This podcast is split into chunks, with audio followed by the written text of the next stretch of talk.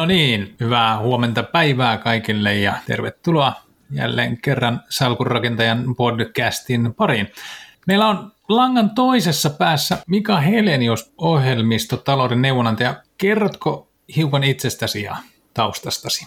Hyvää huomenta kaikille kuulijoille. Olen todellakin Mika Helenius, Suomessa ja Ruotsissa opiskellut autonomisten koneiden tuotekehityksen ja digitaalisen ohjelmistoliiketoiminnan osaaja, yrittäjä ja neuvonantaja tämmöisellä kohtuu pitkällä työkokemuksella Euroopan johtavien teknologiayrityksien kanssa ja globaalin liiketoiminnan strategisen ennakoinnin ja tulevaisuustutkimuksen parissa. 2000-luvun puolivälissä oma yritykseni listattiin Euroopan nopeimmin kasvavien organisa- organisti kasvaneiden yrityksien joukkoon ja olin myös perustamassa jo ensimmäistä pääoma sijoitusyhtiötä vuonna 1997 ja oikeastaan tämän ja. viimeisen 2010-luvun niin on toiminut useiden kansainvälisten talousjärjestöjen ja rahoituslaitosten itsenäisenä neuvonantajana ja asiantuntijana liittyen teknologia- ja innovaatio- ja yritysten kasvun poliittiseen kuviokenttään. Kyllä. Ja nyt kun me lähdetään tässä kohta puhumaan digitalisaatiosta, kasvusta ja Euroopasta ja Yhdysvalloista, niin semmoinen, kun me käytiin tässä läpi näitä asioita, niin, niin sä puhuit siitä, että sä mieluummin käyttäisit termiä ohjelmistotalous ennemmin kuin digitalisaatio tai näin, niin, niin kerrotko lyhyesti tästä, että mikä näiden ero on? Oikeastaan kun puhutaan tästä niin kuin informaatioteknisestä teollisesta aallosta, jossa me tällä hetkellä eletään, niin, niin semmoiset tärkeät käsitteet on analoginen maailma, josta me siirryttiin mm-hmm. tämmöiseen mikroprosessori- ja piiripohjaiseen digitaaliseen maailmaan tuossa vuosituhannen vaihteessa hieman sen jälkeen. Ja ja. Samassa yhteydessä oikeastaan ohjelmistojen rooli kasvoi eksponentiaalisesti. Eksponentiaalisesti sen takia, että ohjelmistoista tuli se luova, maaginen resurssi, jolla tämä koko uuden talouden digitaalisten raudan päälle rakennettu liiketoiminta rakennetaan. Ja, ja käytännössä ohjelmistot on se, jolla kaikki tämä arvovirrat, rahavirrat, informaatiovirrat käsitellään ja konsolidoidaan ja sieltä se arvo syntyy. Kyllä. Sitten meillä on muutamia intressiryhmiä ja maita, jotka on halunnut ohjata Eurooppaa pois tästä kehityksestä ja alkaneet käyttämään enemmän tätä niin kuin, käsitettä digitaalisuus, joka käytännössä tarkoittaa loppulaitetta Aivan. ja olemassa olevan hyödyntämistä. Ja kun he sama, samassa yhteydessä sitten omassa käsitteistössään käyttää nimenomaan ohjelmiston maagista voimaa ja ohjelmistosuunnittelua siinä yritys- ja liiketoiminnan kehittämisen kaikkein strategisempana ja tärkeimpänä kasvun ja arvon luonnin näkökulmana. Niin just. Ja nyt kun eurooppalainen koulutusjärjestelmä on hyvin pitkälti ajautunut tämmöisen laskennallisen tekniikan ja matemaattisen tekniikan maailmaan ja sitten kauppakorkeiden koulutus on keskittynyt olemassa olevan tuotekannan markkinoinnin ja myynnin edistämiseen tai käyttöönoton edistämiseen, niin meillä on käytännössä Eurooppaan syntynyt tämmöinen käsitteistöaukko ja tyhjiö, joka sitten nyt täyttyy tämmöisen ulkopuolisen media- ja vaikuttamisoperaation kautta sellaisilla käsitteillä, joihin meidän oma teollisuus Euroopassa ei pysty vastaamaan ja sitten meidän koulutusjärjestelmä ei ole tuottanut sitä ymmärrystä, jolla me itse pystyisimme olemaan siinä kilpailussa mukana Kiinan ja Yhdysvaltojen kanssa.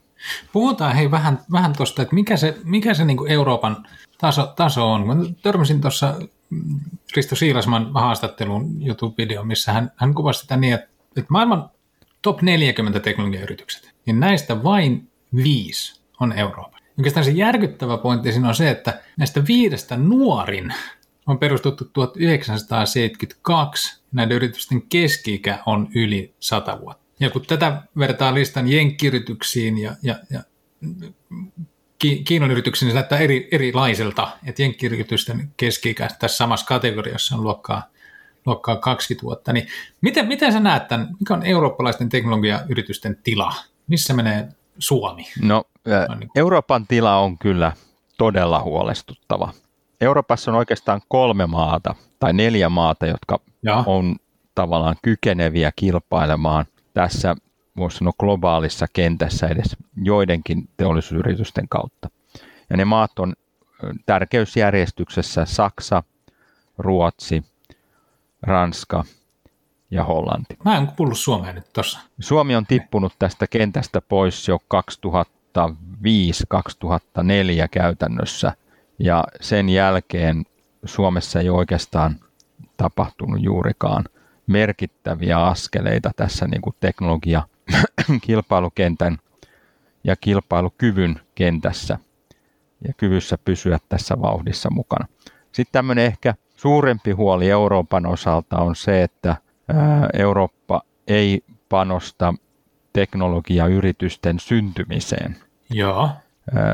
Niin kuin Eurooppa on isossa kuvassa tehnyt valtavia panostuksia ja kallistunut voimakkaasti tämmöiseen tiedepohjaisen tutkimusjärjestelmän luomiseen ilman, että tästä kokonaisjärjestelmäkuvasta puuttuu ne yhteiskuntaa palvelevat talous- ja lisäarvoa tuottavat innovaatiorakenteet.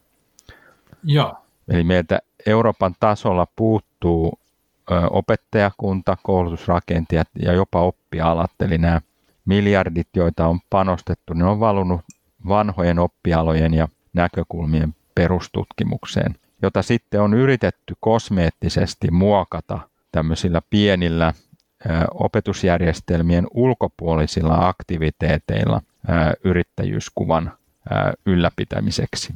Ja on hyvin valitettavaa, että Suomi on kyllä tässä ollut sellainen Euroopan B-saaja ja ilman, että on ymmärretty, mikä on tämä kansallisen teollisuuden tila, ja myöskään se, että meidän poliittisessa järjestelmässä ja ennakointijärjestelmässä ei ole Joo. sellaisia kykyjä, jotka kykenisivät tämän tilannekuvan rakentamaan. Käytännössä Euroopan tasolta puuttuu tämmöinen teknologia- ja teollisuusymmärrykseen perustuva innovaatiopolitiikan koulutusjärjestelmä ja opetusalat, jotka kyllä löytyy hyvinkin laajoina Yhdysvalloista ja Kiinasta.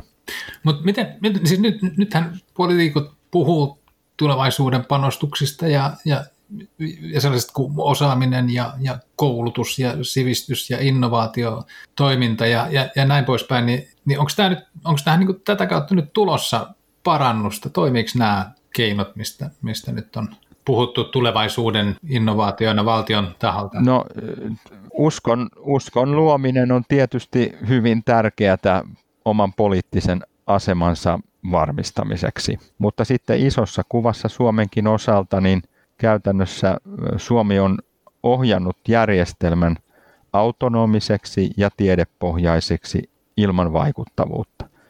Ja tässä Euroopan laajuisessa vaikuttavuustutkimuksessa, niin Suomi on siellä 23 27 EU-maasta. Kun katsotaan innovaatiojärjestelmän kykyä tuottaa työpaikkoja ja liikevaihtoa paikallisesti. Ja se on ihan katastrofaalinen tulos käytännössä. Samanaikaisesti ulkomaalaisista analyyseistä voidaan lukea, että Suomen tiedejärjestelmä on maailman tehokkain tieteellisen tiedon tuottaja oman maamme ulkopuolelle. Eli me emme palvele, emmekä pyri luomaan työnantajayrityksiä paikallisesti Suomeen niillä alueellisilla koulutus- ja innovaatiorakenteilla. Niin tästä on tullut käytännössä tämmöinen niin kuin vanhan maailman viilaus ja, ja kynsien niin kuin kiilottamisen ja lakkaamisen maailma, joka ei oikein nyt niin kuin palvele uudistumista eikä palvele myöskään uusi teollistamista eikä tämän niin kuin meidän oman paikallisen teollisen pohjan laajentamista. Eli se, se mitä mä kuulen tuossa noin, että, että Suomessa tehdään hyvää tiedettä, ja, ja Euroopassa tehdään hyvää tiedettä, että tavallaan sitä siinä mielessä teknologia- ja innovaatiokenttää olisi, olisi, niin kuin sille olisi sitä pohjaa, mutta että se ei vaan siirry sinne yrityksiin? Joo, tämä ajatus siirtymisestä, eli silloin puhutaan käsitteellä technology transfer, niin on, on kyllä niin kuin puolen vuosisadan takaista ajattelua. Eli jos me katsotaan talouskasvun malleja, niin tässähän on tapahtunut jo kolmas niin kuin sykli ja muutos niin kuin kehityksessä, johon Suomi ei ole kyllä päässyt mukaan. Eli tässä uudessa uusteollistavassa ja innovaatiopolitiikka ohjautuvassa järjestelmä niin kuin maailmassa alueellisesti ja kansallisesti, niin tämä tekniikan kaupallinen ja talouteen ja talousarvoon pyrkivä kehitys ja innovaatiotoiminta on se, joka ohjaa koko järjestelmää. Ja sitten järjestelmän kellotaajuus on muuttunut siitä tiedeajattelun, technology transfer-ajattelun 10-30 vuoden aikahorisontista käytännössä vuodesta viiteen vuoteen horisontti. Ja nyt jos suomalainen tiedepohjainen järjestelmä on niin kuin tarkastelemassa kansantaloutta 30-50 vuoden aikajänteellä, ja meillä ei ole niitä muutoksen ja uudistumisen rakenteita lainkaan olemassa, Jaha. niin ei me millään keinolla pysytä tässä niin kuin yhä kiihtyvässä ja nopeamman kellotaajuuden globaalissa kilpailussa mukana samalla kun meidän tiedemiehet siirtyy muualle korkeapalkkaisimpaan ja, ja korkeammin rahoitettuihin yliopistoihin ja sitten tämmöiseen uuteen, itse on kutsunut sitä niin kuin corporate universities, eli näiden monopolien rakentamiin omiin tutkimusjärjestelmiin, joista ei käytännössä tuoteta mitään ulkopuolista tietämystä ulkopuolelle. Eli me, Suomi on luonut tämmöisen niin kuin tiedemiesten kapelimestarikoulun, josta kaverit lähtee maailmalle ilman, että mitään yhteiskunta saa siitä sitten hyötyä. Just. No mit, mit, mitä tälle tilanteelle pitäisi sitten tehdä? Miten tämä saataisiin käännettyä?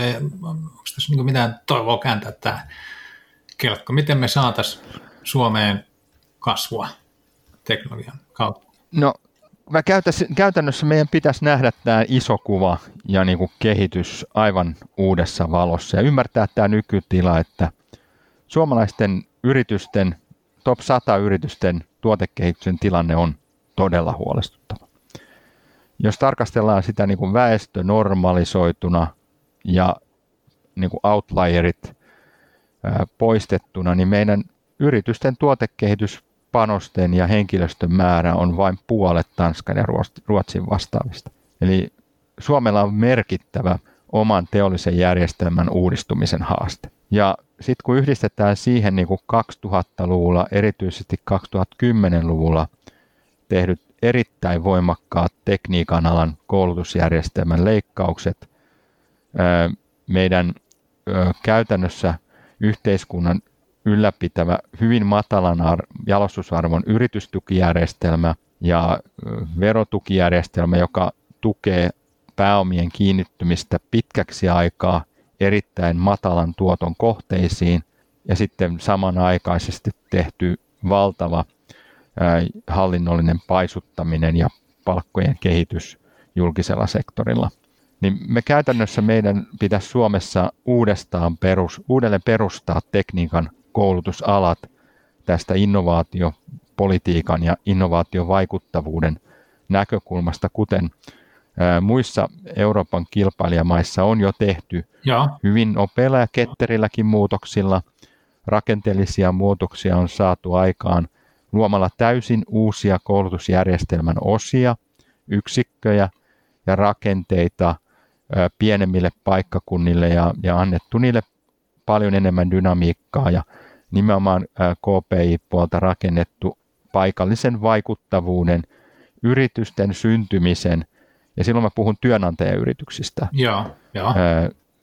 Nimenomaan työnantajayritysten ja tuotekehitysyritysten syntymisen näkökulmasta. Niin eli Ruotsista ja Saksasta olisi valmis, niin kuin siellä, ja Hollannista. Ja Hollannista, niin olisi sellaista, mitä voisi... Näistä kaikista neljästä, kaikista näistä neljästä maasta löytyy loistavia esimerkkejä ja, ja jopa julkisesti tuettuja järjestelmiä, jotka on rakennettu näin. Mutta tavallaan se ongelma, kuulostaa siltä, että sä näet, että se perusongelma on se koulutusjärjestelmä, että se ei niin kuin, lähtien koulun penkistä ja, ja päät, päättyen niin kuin tohtorin hattuun, niin, niin se ei nyt tavallaan toimi. Niin ja silloin puhutaan nimenomaan tästä niin kuin insinöörikoulutuksen modernista uudistumisesta. Jossa esimerkiksi, jos tarkastellaan isossa kuvassa Amerikkaa, niin Amerikka lähti jo 2000, Yhdysvallat 2005 tekemään valtavaa ää, osaamisjärjestelmän muutosta tieteestä ää, tuotteita kehittävään ja valmistusta edistävään insinöörikoulutukseen. Ja tämä on Suomessa täysin ää, sivuutettu, koska se ei ole tiedettä, vaan sen tavoitteena on ollut kansallinen kansantalouden kilpailukyvyn kehittäminen. Ja, ja tämän hankkeen tuloksina on sitten nämä korkean teknologian ohjelmistoyrityksiä ja, ja nyt viimeisenä sitten nämä, nämä automaailmassa tapahtuneet kilpailumuutokset ja energiapuolella tapahtuneet nopeat kehityskulut. Onko se, niin kuin, onko se niin, että tästä jo, Suomessa ei ole keksitty tehdä näin, vai onko se tällainen arvostus, että vain tiede on oikeassa ja vain sitä pitää seurata, että ei lähdetä rukkaamaan tätä no, niin kuin vastustusta? Vai? Suomi on tavallaan niin kuin jollain tavalla kadottanut sivistyksen moninäkökulmaisesta ymmärryksestä. Ja tieteellä on kaiken kirjallisuuslähteidenkin mukaan tapana julistaa itsensä tämmöiseen jumalalliseen asemaan kaiken tietävänä. Ja erityisesti kun suomalainen tämän korkean teknologian kenttä on käytännössä luonnontieteellisen ja matemaattisen tieteen niin kuin näkökulmassa. Ja tässä voidaan tarkastella myös niin kuin laajemmin tätä niin kuin Euroopan kehittymistä, että Saksa ja Ruotsi on enemmän ajautuneet tämmöiseen ihmisen ja toiminnan tekniseen kehitykseen, kun Suomi on ajautunut pelkkään matemaattiseen tekniseen kehitykseen. Ja nyt tämä matemaattinen, pelkkä matemaattinen näkökulma niin kaventaa meidän ymmärrystä tästä globaalista kilpailukentän kehityksestä. Ja se matemaattinen haluaa pitää yllä sitä valta-asemaansa Suomessa ja ei tavallaan niin kuin hyväksy sitä pluralismia ja moninaista tekniikan kentän kehitystä, joka tapahtuu muissa maissa. Ja silloin nimenomaan yhtenä tästä niin kuin kehityspoluista on tämä niin kuin valtava ohjelmisto, osaamisen, koulutusjärjestelmien rakentuminen Hollantiin, Ranskaan, Saksaan ja erityisesti Ruotsiin.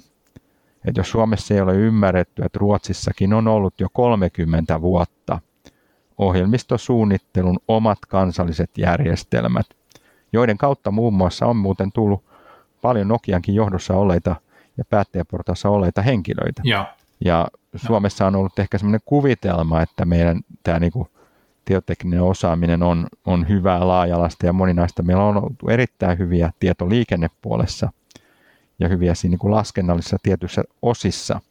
Mutta sitten kun puhutaan niin kuin ohjelmistopohjaisten tuotteiden rakentamisen ja ohjelmistojärjestelmien rakentamisen, eli insinööritieteestä, tekniikan, ohjelmistotekniikan osa-alueesta, niin se on käytännössä laiminlyöty ja jopa tuhottu, erityisesti koskien pääkaupunkiseutua.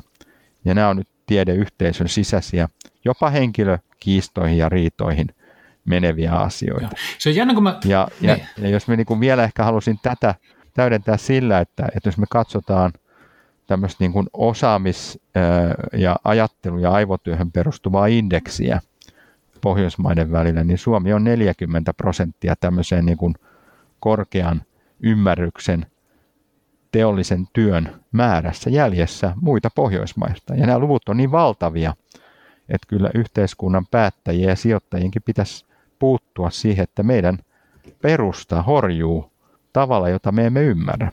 Se on jännä, kun mä kuuntelen sua, niin, niin, niin mä kuulen tuossa tiettyjä yhtäläisyyksiä siihen, miten Peter Thiel ajattelee. Peter Thiel on yksi PayPalin perustajista, se on Facebookin aikaisen varhain vaiheen sijoittaja ja, ja, ja, ja miljardööri.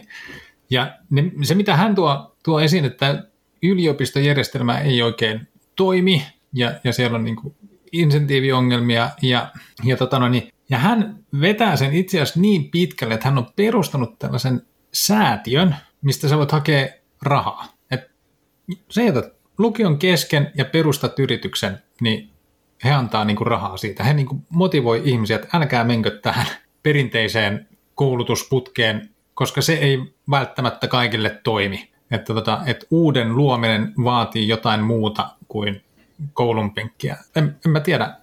Ja, ja, ja, ja toinen, toinen asia, niin, niin minkä hän tuo niin kuin esille, että, että on olemassa niin kuin tällainen niin kuin rahoitustieteen sisällä, niin tämä niin kuin indeksisijoittamisen ajatusmaailma, jossa kaikki on vaan tuurista kiinni, niin on tavallaan niin kuin vahingollinen, koska se estää meitä näkemään, että hei, jos me valitaan ja seurataan, että miksi joku menestyy ja miksi joku toinen ei menesty, niin me toimitaan eri tavalla. Onko meillä visio ja suunta, minne mennä, vai hajautetaanko me riski vaan, vaan tota, no niin, ympärinsä.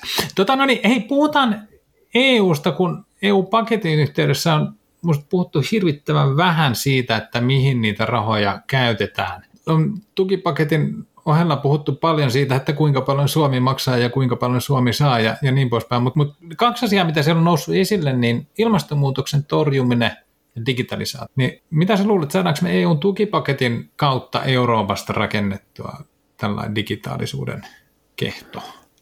Mun mielestä se tukipaketti tässä koronan tilanteessa me tarvittiin sitä. Ja, ja, ja se, millä se oli tavallaan valmisteltu 2019, jo tämä niin kuin frankko-germaaninen teollisuuspolitiikka, niin oli aivan oikealla jäljellä. Ja, ja se, mitä tavallaan niin kuin Eurooppa lähti korjaamaan, niin on tietysti energiataseensa. Kun Eurooppa on, ja, ja. Tässä tullaan tavallaan niin globaaliin kauppasotaan, joka oikeastaan jo käynnistetty 2005-2000-luvun alussa, jossa on tavallaan niin kuin lähdetty uusteollistamaan globaaleja eri talouksia.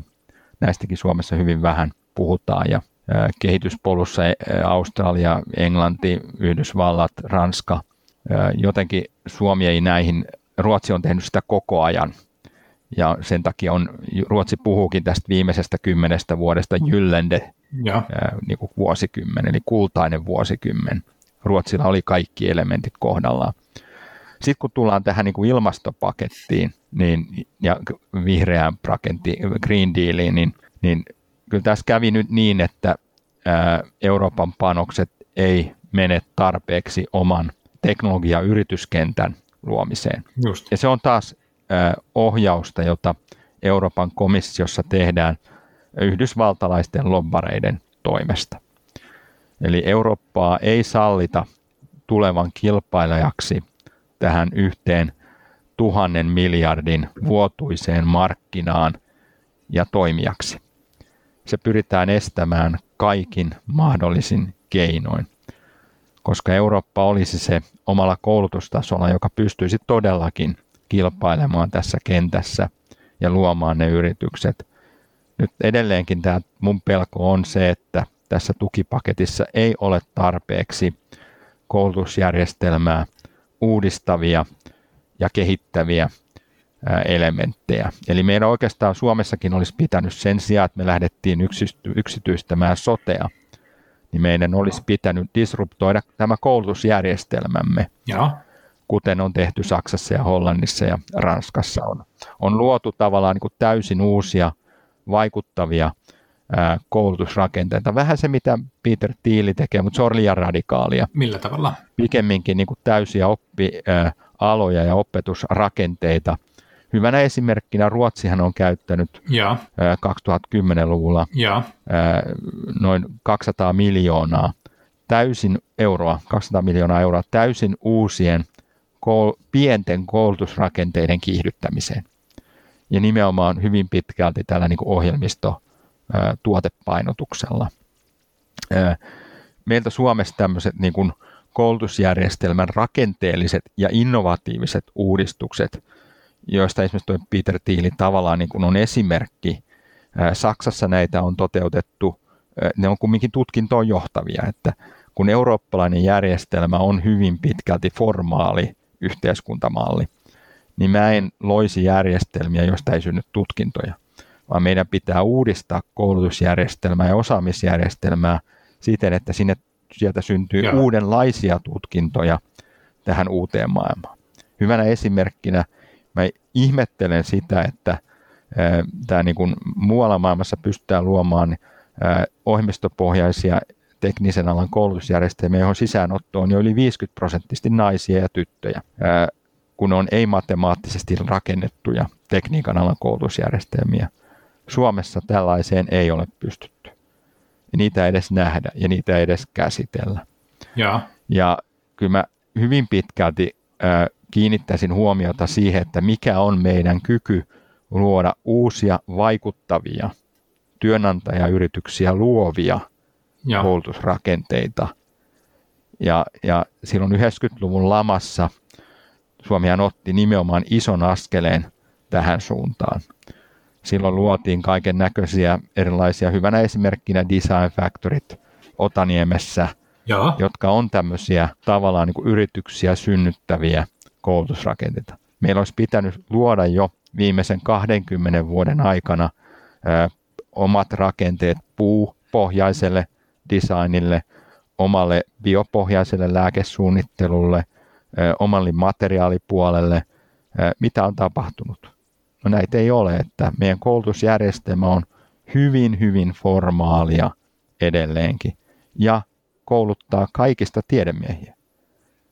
Ja se on ehkä se niin peruseuro näin niin eurooppalaiseen ajatteluun, että koulutusjärjestelmässä kaikista ei pidä, niin ehkä pitääkin ymmärtää se niin tutkimuksen merkitys ja tutkimusmenetelmien merkitys, mutta se, että koulutetaanko me tiedemiehiä vai yrittäjiä ja työnantajayrityksen kehittäjiä, niin siinä Suomella on kyllä paljon pohdittavaa tulevaisuudessa.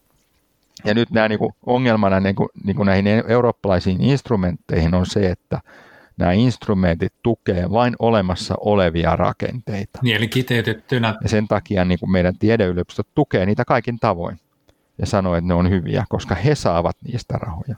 No nyt meidän pitäisi tehdä kyllä kansallisia valintoja sen niin puoleen, että me aletaan luomaan myös rakenteita, joihin kanavoidaan res- merkittäviä resursseja, satoja miljoonia, täysin uusien oppialojen synnyttämiseksi ja hyödynnetään esimerkiksi tämä tyttö- ja naispotentiaali, merkittävä osaamisresurssi ja kyky Suomessa ja tarjotaan meidän omille nuorille koulutuspolkuja, koulutusmahdollisuuksia, urapolkuja ja osaamispolkuja tulevaisuuteen sen sijaan, että kaikkialla vohotaan sitä, että tuodaan ne osaajat muualta. Kun muu maailmakin kilpailee niistä koko ajan ja hyvin harva päätyy tänne, se kilpailu globaalisti nimenomaan esimerkiksi tämän korkean teknologian ja ohjelmistopuolen osaajista on niin valtavaa. Ja kun meillä ei niitä yrityksiä juuri ole, meidän koulutusjärjestelmä ei niitä tuota osana koulutusjärjestelmää niin kuin Amerikassa. Jos me tarkastellaan amerikkalaisten huippuyritysten kautta yhteiskunnassa syntyneitä gaselliyrityksiä, niin kaksi kolmasosaa kaikista gaselliyrityksistä Amerikassa syntyy formaalin koulutusjärjestelmän kautta osana sitä opetuskokonaisuutta. Ja tätä ei tapahdu Suomessa, koska nämä on leikattu tämmöiset koulutusrakenteet meidän tiedemiesten toimesta. Tämä perustuu tutkimukseen. Ne on katsottu liian käytännön läheisiksi, resurssia sitoviksi ja liian soveltaviksi kuuluvina meidän tiedeyliopistojärjestelmään. Eli miten syntyy Jenkeissä, mikä on Gazelli? yritys ja miten, se, miten tämä prosessi käytännössä siellä menee? Gaselliyritys on yritys, joka kasvaa tuhat, tuhat, tuhat prosenttia viiden vuoden aikana. Ja. ja sen jälkeen jatkaa kasvua miljardiluokkaa. Oli sitten orgaanisesti tai sitten pääomasijoitetusti, mutta ja näitä meillä Euroopassa ei ole. Ei ole tavallaan koulutusrakennetta, joka synnyttäisi nimenomaan ohjelmista. Me käytännössä suodaan niin kuin, nyt ö, yrityksiä myytäväksi eteenpäin, mutta me ei luoda näitä pysyviä työnantajayrityksiä.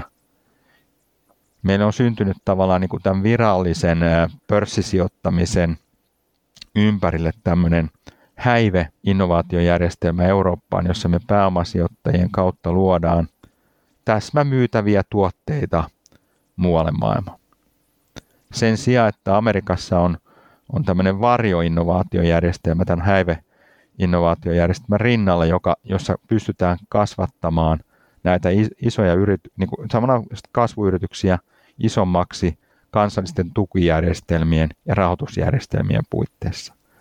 Ja tavallaan niin kuin me ollaan ehkä hieman naiveja tämän niin kuin modernin ä, talouskasvun luonnin ä, järjestelmän kanssa ja, ja ja osittain kuvaa sitä, että kuinka huonosti tämä nykyinen koulutus- ja tutkimusjärjestelmä pystyy analysoimaan modernin talouskasvun logiikkaa ja rakenteellisia osia, nimenomaan tämmöistä ultrakilpailun innovaatiojärjestelmän ja, näkökulmasta. Ja. ja siinä koulutus, koulutusjärjestelmä on tässä osaamistaloudessa kaiken kasvun perusta.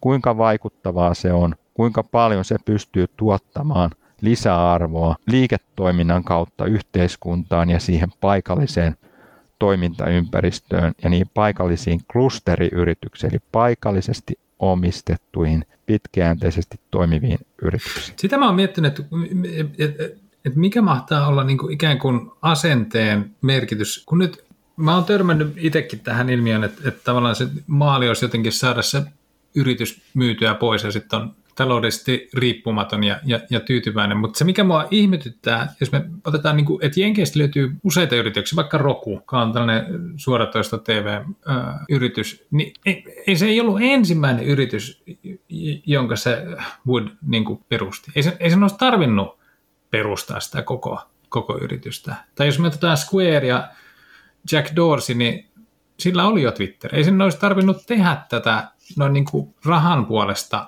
et, et, mutta joku siellä ajaa siihen, että et kuitenkin sit ollaan valmiita tekemään erittäin pitkää päivää ja, ja tekemään sitä, kasvattamaan erittäin menestynyt ja iso, iso yritys niin kuin tavallaan tähtäimessä. Että et onko puuttuuko meiltä Suomesta myös tahtoa niin kuin päästä tällaiseen niin kuin isoon lopputulemaan ja Euroopasta? No ehkä tämä on nimenomaan tämä Eurooppa-kysymys. Eli ja. Jenkithän tekee kaikkensa sen eteen, että siellä on mahdollisimman paljon uusia yrityksiä, kilpailuja, nimiä ja toimijoita, jotta pystytään sanomaan, että yhdenkään yrityksen toiminta ei ylitä 30 prosentin markkinaosuutta. Ja tämä 30 prosentin markkinaosuus on merkittävä luku, koska sen jälkeen kilpailuviranomaiset alkaa tarkastella yhtiöiden toimintaa hyvin eri tavalla. Ja tähän perustuu tämä niin kuin Kafamonkin tavallaan niin kuin jako eri yritysten kesken ja, ja kirjaimien lisääntyminen siinä sanaparressa. Ja sillä pyritään välttelemään systemaattisesti tämän 30 prosentin ylittymistä. Ja se on systemaattista. Ja tämä tulee oikeastaan jo 80-luvun ää, kilpailustrategioista ja näkökulmista. Löytyy ihan virallisista dokumenteista, jossa pyritään niin sanottuun kaikkein korkeimman tason strategiseen kontrolliin, eli industry-tason ää, informaatiohallintaa. Eli pyritään industry-tasoon ja sitten tämmöiseen ballpark-pelitasoon ja markkinatasoon. Ja nämä kaikki tavallaan koulutusjärjestelmän osat palvelee osittain tätä toimintaa, jolla saadaan sinne aihioita, työnantajayrityksiä, uusia palveluita. Ja siitä on tullut tämmöinen kokonaisuus, joka palvelee sillä yhden triljoonan taalan arvolla Amerikkaa tällä hetkellä. Ja tästä triljoonasta, eli tuhannesta miljardista eurosta, no. nyt Eurooppa tuottaa 60 prosenttia, koska Eurooppa tuo käytännössä 99 prosenttia kaikesta ohjelmistoista ulkopuoleltaan. Se on kyllä järkyttävää. Eikä kehitä, järkyttävää. eikä tuota mitään täällä. Ja tämä johtuu taas siitä, että meidän se yliopistojärjestelmä ei ole halunnut luoda sellaista koulutusrakennetta, mikä on rakentanut Kiinaan ja mikä on ollut pidempään jo Yhdysvalloissa. Tässä poikkeuksena täytyy mainita Ruotsi, Hollanti ja Saksa ja Ranska viimeisenä, jossa tätä kehitystä jo tapahtuu. Ruotsissa paljon pidempään, Saksassa on ollut merkittävää ja Hollannissa on tehty merkittäviä muutoksia viimeisen kymmenen vuoden aikana. Että Hollannissahan ei ole käytännössä enää ohjelmisto-osaaja vajetta ja pulaa, koska koulutusjärjestelmä on muunnettu niin, että se kouluttaa paikallisia osaajia ja oppilaita sinne alalle virallisen koulutusjärjestelmän, josta tulee tutkinto. Ja sitten on pystytty tuomaan 50 prosentin koko luokassa ulkomaalaista osaamista. Mikä Helinas, mikä on, mikä on niin ison kotimarkkinan osuus tässä? Koska nyt jos, jos mietitään vaikka, tiedä, vaikka Netflixin toimintamallia, niin, niin, tota, niin sinne syntyy luonnostaan sellaista voittaja vie kaiken rakennetta. Ja, ja nyt jos lähdet Jenkkilästä liikkeelle, missä on iso yhtenäinen markkina ja se yksi kieli, niin on sulla aika paljon voimaa lähteä Eurooppaan. Sulla on niin kuin tarpeeksi maksavia asiakkaita, mistä lähtee ponnistamaan niin kuin muihin maihin ja muihin kieleen, niin, niin kuinka iso, ja, ja Kiinassa on vähän niin kuin sama juttu, massiivinen kotimarkkina, mistä niin kuin saat tavallaan, mistä se menestyy ja saa resursseja sitten vallata sitä maailmaa, mutta kuinka iso ongelma e, niin kuin tämä markkinan koko on tavallaan niin kuin Euroopan, Euroopan kohdalla? Öö, Eurooppahan on maailman suurin markkina. Joo ei markkinan koko ole ongelma, vaan se, miten markkinassa pelata. Joo. Kenen pussiin markkinassa halutaan pelata? Kenen joukkueessa pelaat? Ja nyt jos Euroopassa ei haluta pelata yhteen ja pelata Eurooppa-joukkueessa, niin silloin tämä maailman suurin, yhtenäinen, kaikkein eniten kuluttava ja tuottava, edistynein markkina ei pysty kilpailemaan – tässä globaalissa kentässä. Ja me ollaan käytännössä muun maailman lypsylehmä. Ja sen takia, kun Eurooppa on useissakin tutkimuksessa todettu olevan se kaikkein vaarallisin kilpailija, Aivan. kaikkein innovatiivisin kilpailija, kaikkein fiksuin ja, ja luovin kilpailija, niin sitä pyritään pitämään pois tästä kehityskulusta ja tulevaisuudesta. Nimenomaan tämän arvon, arvovirtojen kontrollin näkökulmasta, että Euroopasta ei syntyisi tämmöisiä eri tasoisia systeemisiä tuotteistuskokonaisia kokonaisuuksia. Ja meidän viestintä- ja PR-järjestelmä olisi mahdollisimman ö, ulkopuolista ö, hyödyntämistä tukeva. Nyt näissä niin kuin kahdessa meidän pääkilpailija taloudessa, jos me tarkastellaan Eurooppaa, niin kaikki järjestelmän osat pelaa samaan maaliin. Niiden tavoitteena on pitää yllä menestyvä talousalue myös sadan vuoden Joo. päästä. Pelaamalla sama paita päällä samalle joukkueelle, eikä tekemällä mitään ää, vedonlyöntisopimuksia, joilla muutetaan peliä. Tai ostamalla, ja. ottamalla lahjuksia tai tekemällä työtä jonkun ää, toisen piikkiin. Ja tätä ehkä Euroopassa haluta ymmärtää, ja tähän perustuu nyt hyvin pitkälti tämä Franco-Germanen teollisuuspolitiikka. Ja se on ainutlaatuinen askel Euroopassa vetää yhtenäinen pelipaita päälle ja alkaa pelaamaan nimenomaan niin kuin Eurooppa-joukkueen peliä. Otetaanko Suomessa Eurooppa-paita päälle vai Joo. ei?